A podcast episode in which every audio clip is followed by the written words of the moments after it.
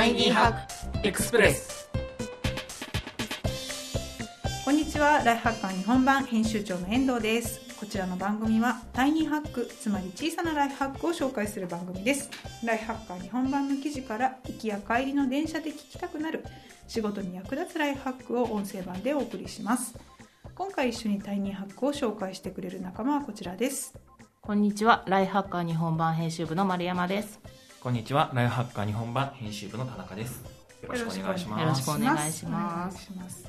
今日ご紹介する記事は心の疲れイコール疲労負債今日から始めたいストレスコーピングです。ストレスあの疲労の特集をライフハッカーでは疲労ってね疲れです。地名の疲労じゃなくて疲労の方ね 疲れの記事を年末だから疲れてるよねってやってみたらやっぱり疲れてるみたいで疲れの記事がめちゃめちゃ読まれております。で特集担当の田中さんに質問ですけれどもなんで疲れにしてみたんだっけ？あのこれストレスコーピングがの記事をやったのってなんでだっけ？えっとまずそうですね疲れはもう今おっしゃっていただいたようにライフハッカーの記事を出していく中で、うん読者疲れてるよねというか、疲れをテーマにした記事がめちゃくちゃ読まれるというのがあって、その前からね。そうですね。その前からもともとちょっとあのまあ皆さん疲れてるなという中で 年末今回は12月1月の特集として疲れを塞いであるという特集をさせていただいているんですが、うん。えっと、年末はやっぱり特に、えっと、仕事が年末進行などでやっぱり無理なスケジュールで、うん。あの無理をしがちうん。ですし、うん。えー年始は年始で正月以外に疲れちゃってとかっていう人もたくさんいて、まあ普段と違うことをするからということなんですが、うん。あの年末年始ってみんな疲れてるよねというところでそこに対するちょっとこう助けになるようなハックになるような情報を届けたいなというのがもともとの特集の趣旨で。うん。でまあもちろん体の疲れいろんな疲れがあると思うんですが心も疲れてるよね というところで 今回はライフハッカーの、まあ、連載筆者であの、いろんな形で出ていただいている伊庭さんに伊庭正義さんにあのちょっとストレスコーピングというテーマでお話をお伺いしたと。いうことでした。うん。確かに。まあでも疲れって何って心の疲れだよね大人はそうですね、そんなね、肉体的に疲れてることもあるとは思うんですけど、う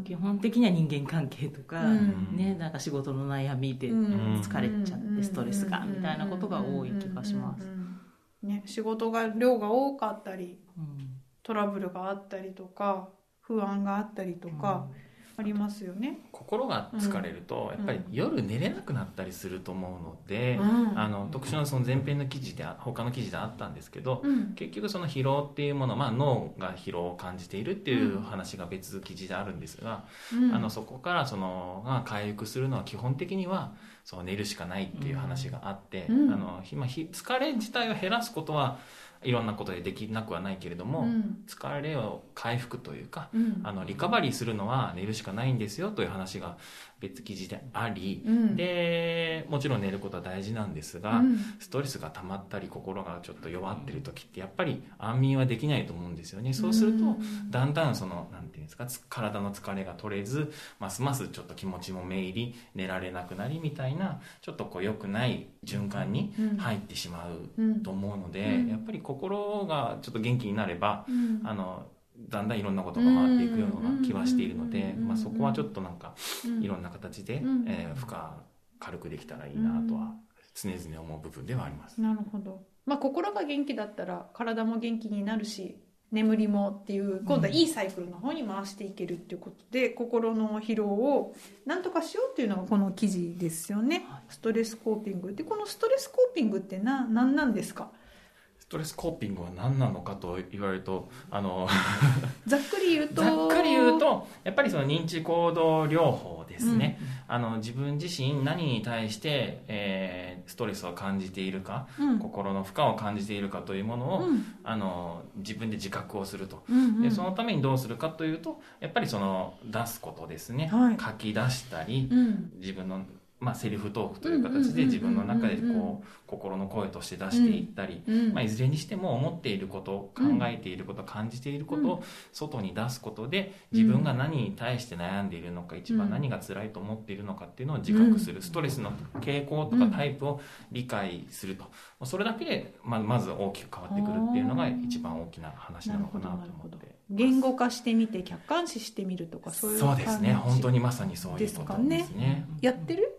丸山さんはどうでしょそうですね。ストレスを感じた時うん。はもう書き出すっていうよりかはもうその場でわーって喋った方がうか発散できるなと思ってうん。いて、うん。よく家族とかに、うん。今日あったストレスフルな出来事としてうん。わーって喋って、うん。これについてこうビールビールもうもうひひどいとか言って終わるってでへえみたいなへえへえそうなんだ大変だねとか言われて、うん。なんかそうだったんだっつって終わるって 結構冷静になるっていうところはありますね。だからあんまり溜め込まないようにはしているかな。すぐ吐き出す。出す。出す。え。では覚えていない。覚えてい忘れるない。忘れる。水に流す。流す。以上。みたいな。以上まあ言いながらねなんか解決を。そう言いながらそう結果として、うん。あこの時こうしたらもっとよかったんだろうなとか、でもこうだと思ったんだけどこうすればよかったよねとうん。か言いながらうん。解決していって、はあすっきりってなるタイプですかね、なるほどね。うん。すっきり。もう寝る。おやすみ。早く寝るわみたいな感 いいないいいい家庭だな。家庭セラピーだね。家庭セラピーですかね、うん。多分双方そうですね。私もそうですし、うん。夫も多分うん。今日あった一番ひどかったこととかっつうんうんうんうんってあそれはひどいねみたいな。えでもそれでさ深刻になっちゃってもうそんな会社辞めちゃいなよみたいな方にはいかないの？まあ、辞めたかったら辞めたらいいと思うんですけど、うそんな風にはあんまならないですね。なんかでもそんなやダメな人がいる会社ダメだねとかいう話はしますけど、うんうんうんうん。深刻には持っていかない深刻に。持ってかないんだ。お互い多分持っていかないようにしてるし深刻にしてもなんか解決しないじゃないですか。うん。まあやめてもいいよみたいな空気は出しますけど、うんうんうん。そうかみたいな。そうそうそうだよね。じゃあ共感スイッチ中くらいで聞いてみて。途中くらいで聞いてますね。うーん。ヒロさんはアウトプットどうどうですか？僕は、まあ、もしかしたら男性そういう人多いかもしれないと思うんですけど、愚痴言うのがあんまり得意じゃなくて、うんそのつまりあ「聞いてよ」はできない。聞かれたら喋るんですよ、うん今日元気ないけどどうしたの？って言われたら、うん。あのー言うんですけど、うん言われもしないのに、言わないんですね。ー言わない。言わないですね。言わない。聞いてよがないし、割と自分の中であの溜め込んでしまうのでなのでだから本当にちょっと字にちょっとあの手帳とかにちょっと書いてみるとかうん。あと個人的にはうん。あれですね。一番大きいのはそのうんランニングですかね。ああのランニングするとうん。脳ってすごいこうクリアになるという考え事がうんなんか変変に暗い方向にはいかないんですよ。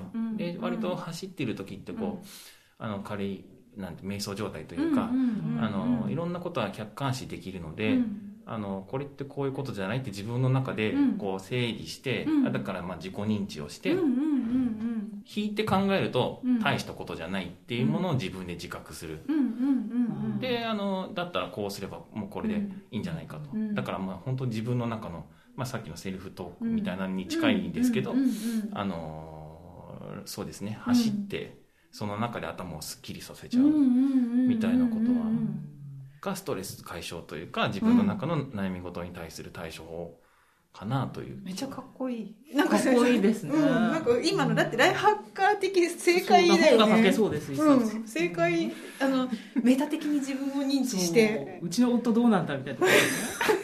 走ることでストレス解消とか言われたら。いや喋る男性はもちろんたくさん奥さんに愚痴言う男性ももちろんたくさんいますけど、うん。あとなんかほらね飲み屋で飲んで合算みたいな人もいっぱいいるでしょ？今ご時世的にそれがでもできたらやりますか？それも。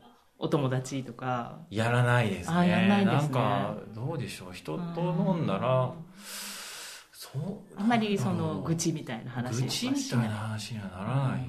どっちかっていうと相手の最近どうなの？みたいな、うん。なんか仕事で面白いことあった？みたいな。情報交換的な？そうそうそうですね、うんうん。なんかこうそこでなんか得ようとしちゃううんから、うん。愚痴の場にはあんまならないですかね、うん。うーん。え奥村の人によると思いますけど、うん。そんなこと言って、うんお前人の悪口言わねえのかってそんなこと全然なくて全然言うんですよ。言う時は言うよあいつ全然分かってねえみたいな。でも自分で解決できる方法を持ってる感じですよね。ねあのすごいいいですね。いやまあ人に言えた方がいいと思いますけどねその方が。うんまあねすっきり感とかはそうかもしれないけど。そう下手くそはそれそれがあんまりなんかこう、うん、なんか性格的なもんだと思うんですけど、うん。あんま得意じゃないから仕方なく走って発散させてる、うん。発散もしくは整理してる。うんうんまあだから客観視の手段もいろいろあるしそういうフィジカルな手段でそのストレスをちょっと整理していく解消していくっていうのも良さそうってことですよね。だからまあストレスの中にどっぷりいる時が一番病むっていうか客観視できたらもうその時点でちょっと抜け出せてる感じがしますよね。なるほどそうね。これ伊庭さんこの著者のというかあの取材先の伊庭さんご自身が行っているのも、まあ、紙でなくてもスマホやクラウド上のドキュメントに使ってを使って書くと良いでしょう。あの負の感情をぶつけるのみではなくて目標がうまくいっているポジティブなことを書くなど応用することで自分なりの心の整理術も身につきますよっていうことだったので、ちょっと意識してあのポジティブなことと一緒にネガなことも整理していくといいかもしれないですね。あの前回の本のブックラボのイベントに出てくださった GSK 代表の今週の、野上さん。あの野上さんがおっしゃってたのもネガティブなセルフトークをポジティブに変えていくワークとかなさっていて、あの賢い人はみんなやってんだなって。って思いました。なのでだからちょっと悩みがあったら一回とにかく書いてみるって書いてポジテンしてみるっていうのを試してみると良いのかなというふうに思いました。はいちょっと私たちも心の疲れをためないように気をつけましょう。はい。そんなわけで今回ご紹介した記事は「心の疲れイコール疲労負債今日から始めたいストレスコーピング」でした。えーポッドキャスト版をお聞きの方は概要欄に記事の詳細がございますので是非ご覧ください。